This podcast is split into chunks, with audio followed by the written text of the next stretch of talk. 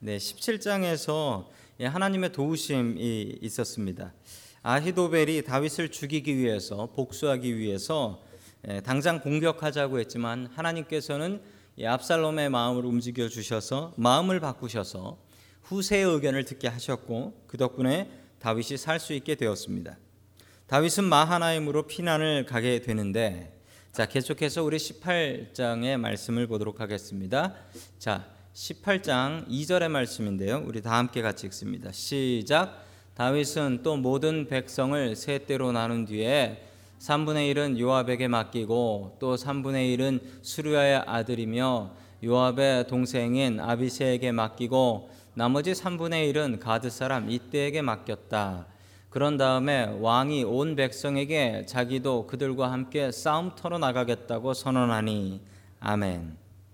다윗이 자기 백성을 세 무리로 나눴다라고 합니다. Three groups로 나눠서 전쟁터에 나갔다라고 하는데, 첫 번째 그룹의 리더는 요압이었고, 두 번째 그룹의 리더는 아비새, 그리고 세 번째 그룹의 리더는 이때라는 블레셋 사람이었습니다. 이 세 세 사람을 리더로 세워서 이 세 리더가 함께 전쟁터로 나가게 됐죠.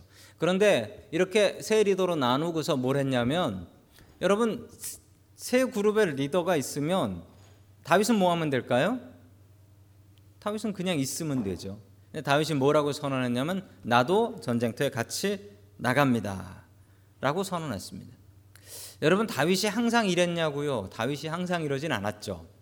다윗이 그 밧세바와 바람났을 때는 요압한테 전쟁 나가라고 하고, 자기는 왕궁 옥상을 이렇게 돌아다니면서 뭐 재밌는 거 없나 이러고 다녔었었죠. 그런데 다윗이 지금은 다릅니다. 지금 이 급박한 상황을 알고, 여러분, 그리고 다윗은 지금 예전보다 더 나이를 먹었습니다. 그럼에도 불구하고 다윗이 이렇게 선언합니다. 내가 전쟁터에 나갈 거다. 내가 전쟁터에 나갈 거다. 그러니까 같이 나가서 같이 싸우자. 자, 그러자 백성들이 뭐라 했을까요? 백성들이 삼 절과 같이 얘기했습니다. 우리 삼 절 봅니다. 시작. 온 백성이 외쳤다. 임금께서 나가시면 안 됩니다.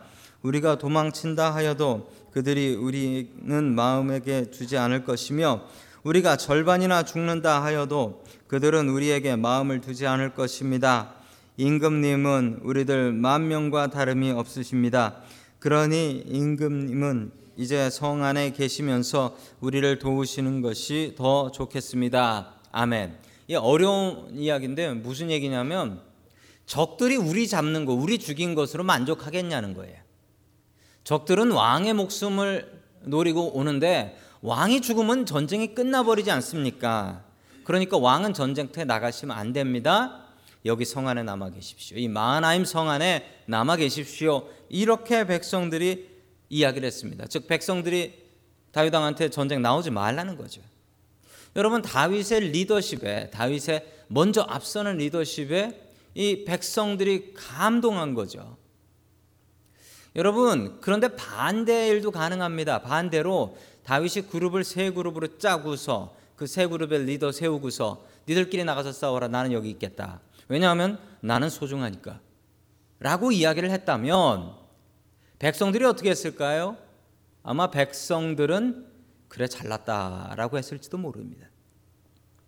백성들이 나가서 목숨 바쳐 싸웠겠습니까? 아니, 지는 왕이라서 뒤로 빠지고, 아, 우리는 왕 아니라서 나가서 죽냐, 우리가 누굴 위해 싸우냐, 아마 백성들이 이랬을 거예요. 백성들이 나가서 목숨 다해 싸웠습니다. 수많은 적들을 물리쳤습니다. 그 원동력이 뭐였습니까? 정신력인데요, 그 정신력에는 우리의 왕이 이런 왕이다, 우리 왕이 나이 먹어도 앞에 나가서 싸우려는 그런 왕이다, 이 정신력이 얼마나 중요합니까? 지난주에 여러분 축구 보셨죠? 오, 브라질이 칠 대 일 독일한테, 이 말이나 됩니까? 왜 그렇게 됐는 줄 아세요? 정신력이 무너지니까. 그런데 다윗은 백성들의 정신력, 이 사기를 북돋았습니다. 사기를. 여러분, 리더십의 기본은 먼저 나서서 먼저 섬기는 리더십입니다. 여러분, 교회에서는 목사, 목사가 본이 돼야 돼요. 목사가 본이 돼야 돼요. 목사가 본이 안 되면 교회는 은혜가 안 됩니다. 여러분, 회사에서는 누가 본이 돼야 될까요? 사장님이 본이 돼야 돼요. 사장님이. 사장님이 손가락질로만 이거 해 저거 해라고 하면서 자기는 할 줄도 모르고 하지도 않으면 어떻게 될까요? 그러면 그 회사는 잘 안 됩니다. 여러분, 예수님이 어떤 리더십이셨습니까? 여러분, 예수님은요 철저히 섬기는 리더십이었고 본을 보이는 리더십이었어요. 본을.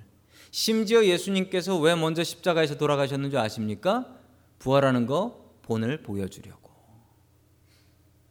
항상 예수님께서는 이렇게 해 하면 된다가 아니라 봐 되지? 니들도 따라해라 라고 본을 보이는 리더십이었어요. 여러분, 그걸 우리가 따라가야 됩니다. 여러분이 어떤 사업을 하더라도, 공부를 하더라도, 어디에서 리더가 된다 할지라도 여러분, 우리는 항상 섬기는 리더십 갖고 살 수 있어야 됩니다. 예수님처럼 섬기는 사람들 될 수 있기를 주님의 이름으로 간절히 축원합니다. 아멘. 계속해서 우리 칠 절 말씀 같이 보겠습니다. 칠 절입니다. 시작. 거기에서 이스라엘 백성이 다윗의 부하들에게 패하였는데 그들은 그날 거기에서 크게 패하여서 이만 명이나 죽었다. 아멘. 이스라엘 백성, 여기서 이제 보셔야 될 거, 이스라엘 백성은요 이미 이스라엘의 왕은 누구죠? 압살롬이에요. 그러니까 이스라엘 백성이라는 말은 압살롬의 군인들이라는 뜻입니다. 자, 반대로 다윗의 부하들은 뭐죠? 뭐 다윗의 부하인 거죠. 왜 다윗의 부하라고 했을까요? 이미 왕이 아니니까요. 이미 왕이 아니라 그냥 다윗이란 사람의 부하인 거죠. 자, 다윗의 부하들에게 패했다라고 이야기를 합니다. 자, 여러분, 얼마의 인원이 갔는지는 알 수가 없지만 아까 한 이야기를 보면 왕은 우리 몇 명하고 비슷하다고요? 만 명. 아마 갔던 군인들의 수가 이 정도도 안 됐던 것 같아요. 왕은 우리 모두보다 소중하신 분입니다 라는 것을 만 명으로 표현했으니까. 그런데 여러분, 오늘 이 칠 절의 말씀을 보면 이만 명이나 죽였다라고 이야기를 합니다. 그런데 그 전쟁하고 죽였던 모습이 어땠는지 우리 팔 절 말씀 같이 보겠습니다. 시작. 싸움이 온 땅 사방으로 번져나가자 그날 숲속에서 목숨을 잃은 군인이 칼에 찔려서 죽은 군인보다 더 많았다. 아멘. 자, 이게 무슨 얘기냐면요, 싸움을 하는데 싸움이 번져나가니까 사람들이 도망을 가기 시작한 거예요. 이 압살롬의 부하들이. 그런데 도망가는데 숲속에서 도망가다가 도망가다 죽은 사람들이 더 많다는 거죠. 자, 왜 그러냐면 이 에브라임 산지입니다. 여기가 에브라임 산지에서 전쟁을 하는데 여기가 그렇게 좁은 협곡, 밸리, 밸리들이 많고 그리고 클리프, 절벽들, 그리고 늪 같은 것들이 있어서 거기 도망가다가 그런데 빠지고 떨어지고 그래서 죽은 거예요. 왜냐하면 도망가는 사람들은 정말 걸음아 날 살려라 하고 도망가기 때문에 앞뒤 안 가리고 가다가 그렇게 죽었다라는 겁니다. 자, 계속해서 우리 구 절의 말씀을 같이 보겠습니다. 구 절입니다. 시작. 압살롬이 어쩌다가 다윗의 부하들과 마주쳤다. 압살롬은 노새를 타고 있었는데 그 노새가 큰 상수리 나무의 울창한 가지 밑으로 달려갈 때에 그의 머리채가 상수리 나무에 휘감기는 바람에 그는 공중에 매달리고 그가 타고 가던 노새는 빠져나갔다. 아멘. 아니, 뭐 이런 만화 같은 일이 벌어집니까? 이 압살롬이 갑자기 다윗의 부하들과 마주치니까 후다닥 뭐 노새를 돌려서 도망가려고 하지 않았겠습니까? 그런데 이렇게 서둘러 도망가다가 큰 상수리 나무 가지가 내려왔는데 그 밑을 가다가 이 압살롬의 머리카락이 걸려서 압살롬은 대롱대롱 매달리고 노새는 슉 빠져나가 버렸더라. 뭐 만화 같은 얘기죠. 여러분, 이게 상징하는 바가 있습니다. 우리에게 주는 교훈이 있습니다. 여러분, 압살롬의 가장 큰 자랑이 무엇이었습니까? 우리 아버지가 왕이었다? 나에게 큰 믿음이 있다? 내가 하나님의 사람이다? 이런 자랑하지 않았습니다. 압살롬의 자랑은 딱 하나. 내 머리 길다? 나 잘생겼다. 나 키 크고 잘생겼다. 여러분, 압살롬이 이스라엘 사람들한테 인기를 끌었던, 파퓰러했던 이유가 뭡니까? 잘생겼다, 친절하다, 이거로 인기 끌었던 사람이에요. 여러분, 그런데 압살롬이 뭐 때문에 죽습니까? 그 치렁치렁하고 긴 머리.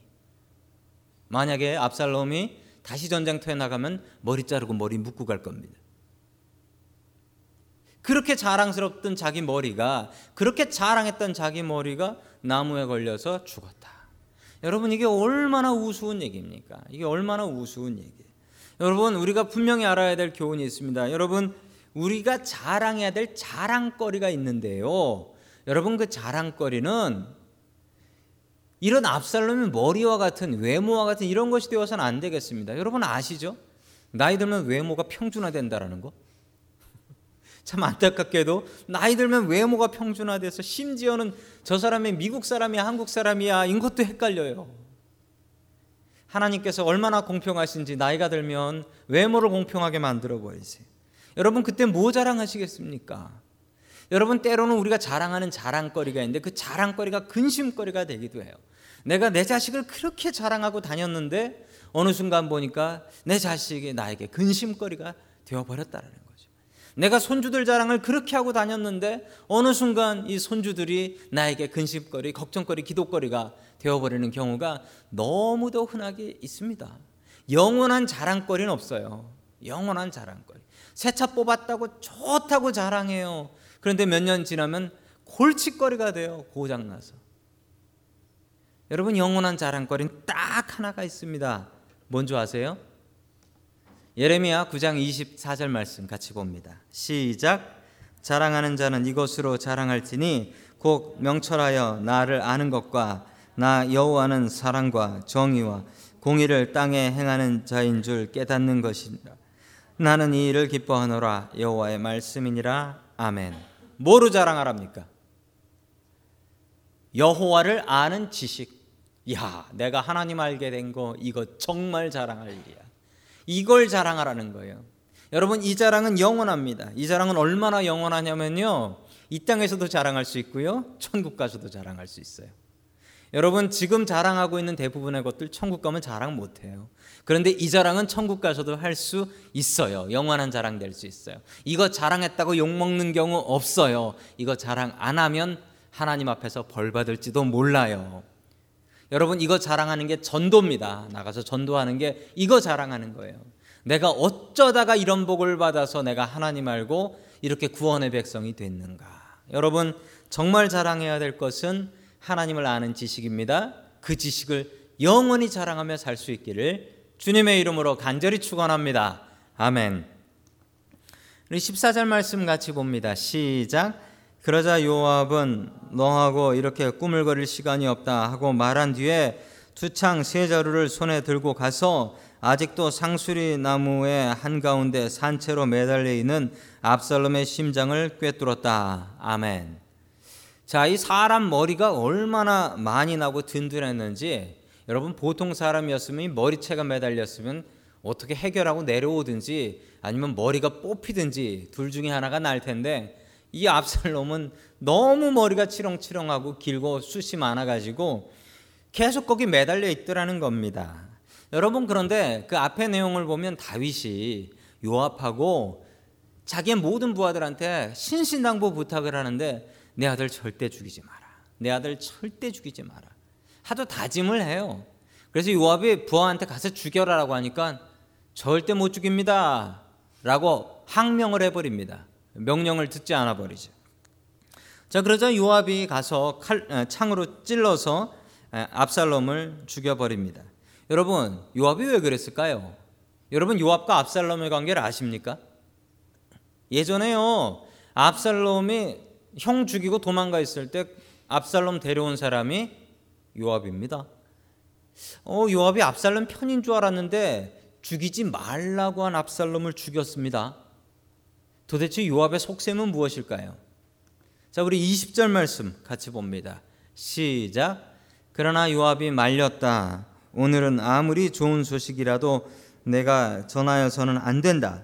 너는 다른 날 이 소식을 전하여도 안 된다. 그러나 오늘은 날이 아니다. 오늘은 임금님의 아들이 죽은 날이다. 아멘. 자, 전령 메신저가 가서 다윗 왕한테 아들이 죽었고 이제 반란이 끝났습니다라고 얘기하려고 하니까 요압이 반대한 거예요. 가지 마라. 그 얘기하면 왕이 좋아하겠냐. 여러분 이 얘기는 요압이 자기 아들 압살롬을, 다윗의 아들 압살롬을 죽이면 다윗이 무척 화낼 거라는 거, 이거 알고 있으면서 일부러 죽였다는 얘기예요. 여러분, 요압이 그걸 다 알고 있었습니다. 그리고 요압하고 압살롬의 관계는 커즌, 커즌, 사촌이었어요. 사촌. 왜 죽였을까요? 여러분, 압살롬이요, 압살롬 아니, 다윗이 압살롬을 처리할 능력이 없어요. 다윗이 이 반란을 진압하고 압살롬을 생포해가지고 잡아가면 다윗이 어떻게 할까요? 사랑하는 내 아들아, 그러고 안아버린단 말이죠. 그럼 나라는 뭐가 될까요? 이 압살롬이 이거 어쩔 거예요. 다윗은 죽이지도 못하고. 이 압살롬이 있다라는 것 자체만으로도 다윗 왕국은, 이 이스라엘은 혼란에 빠질 수밖에 없어요. 이미 왕으로 세운 사람, 이 사람이 있고, 그리고 다윗이 자기 아들 안고 절대로 못 죽인다 이러면 이게 나라가 뭐가 되는 거예요? 이건 죽도 밥도 안 되는 거죠. 요압이 그걸 알고 있었어요. 다윗 왕은 아들 처리 못한다, 그러니까 내가 처리해야 된다. 그래서 울며 겨자 먹기로 요압이 압살롬을 죽이게 되는 것입니다. 자, 계속해서 삼십삼 절의 말씀 같이 봅니다. 왕은 이 말을 듣고 마음이 찢어질 듯 아파서 성문 위에 다락방으로 올라가서 울었다. 그는 올라갈 때에 내 아들 압살롬아, 내 아들아, 내 아들 압살롬아, 너 대신에 차라리 내가 죽을 것을, 압살롬아, 내 아들아, 내 아들아 하고 울부짖었다. 아멘. 자, 여러분, 이 고백이 참 안타까운 고백. 다윗이 너무 잘 알고 있어요. 다윗이 너무 잘 알고 있어요. 제 아들이 저렇게 된 게 내가 내가 밧세바하고 지은 죄 때문에, 그리고 우리아를 죽인 죄 때문에, 하나님께서 말씀하신 그 죄 때문에 이렇게 된 거다. 그러니 압살롬아, 내가 잘못한 게 없고 다 내 잘못인데, 이렇게 안타까워서 울부짖고 있습니다. 여러분, 이 아버지 다윗의 눈물이 우리 부모님의 눈물이 안 되었으면 좋겠습니다. 여러분, 부모의 죄가 자식을 죽여요. 여러분, 가정이 하나님의 말씀을 배우는 곳이 되기도 하지만 여러분 가정이 죄를 배우는 곳이기도 합니다. 가정에서 못된 거 배운단 말이죠. 가정에서 못된 말 배우고 못된 행동 배우고 나쁜 버릇 배우는 게 어디냐? 가정, 가정. 가정에서 그런 일들이 있다는 겁니다. 여러분, 자식을 축복해야 합니다. 가정이 여러분들의 신앙을 배우는 곳이 되어야 합니다. 여러분, 방학 맞아서 저희 집은 아이들 신앙 교육 더 많이 하려고 정말 많이 애쓰고 있어요. 여러분들은 이 방학 맞아서 어떻게 하고 계십니까? 여러분, 아이들에게 믿음을 가르치셔야 됩니다. 다윗처럼 이렇게 울면서 후회하지 않도록 여러분, 우리 아이들에게 믿음을 가르치는 저와 여러분들 될 수 있기를 주님의 이름으로 간절히 축원합니다.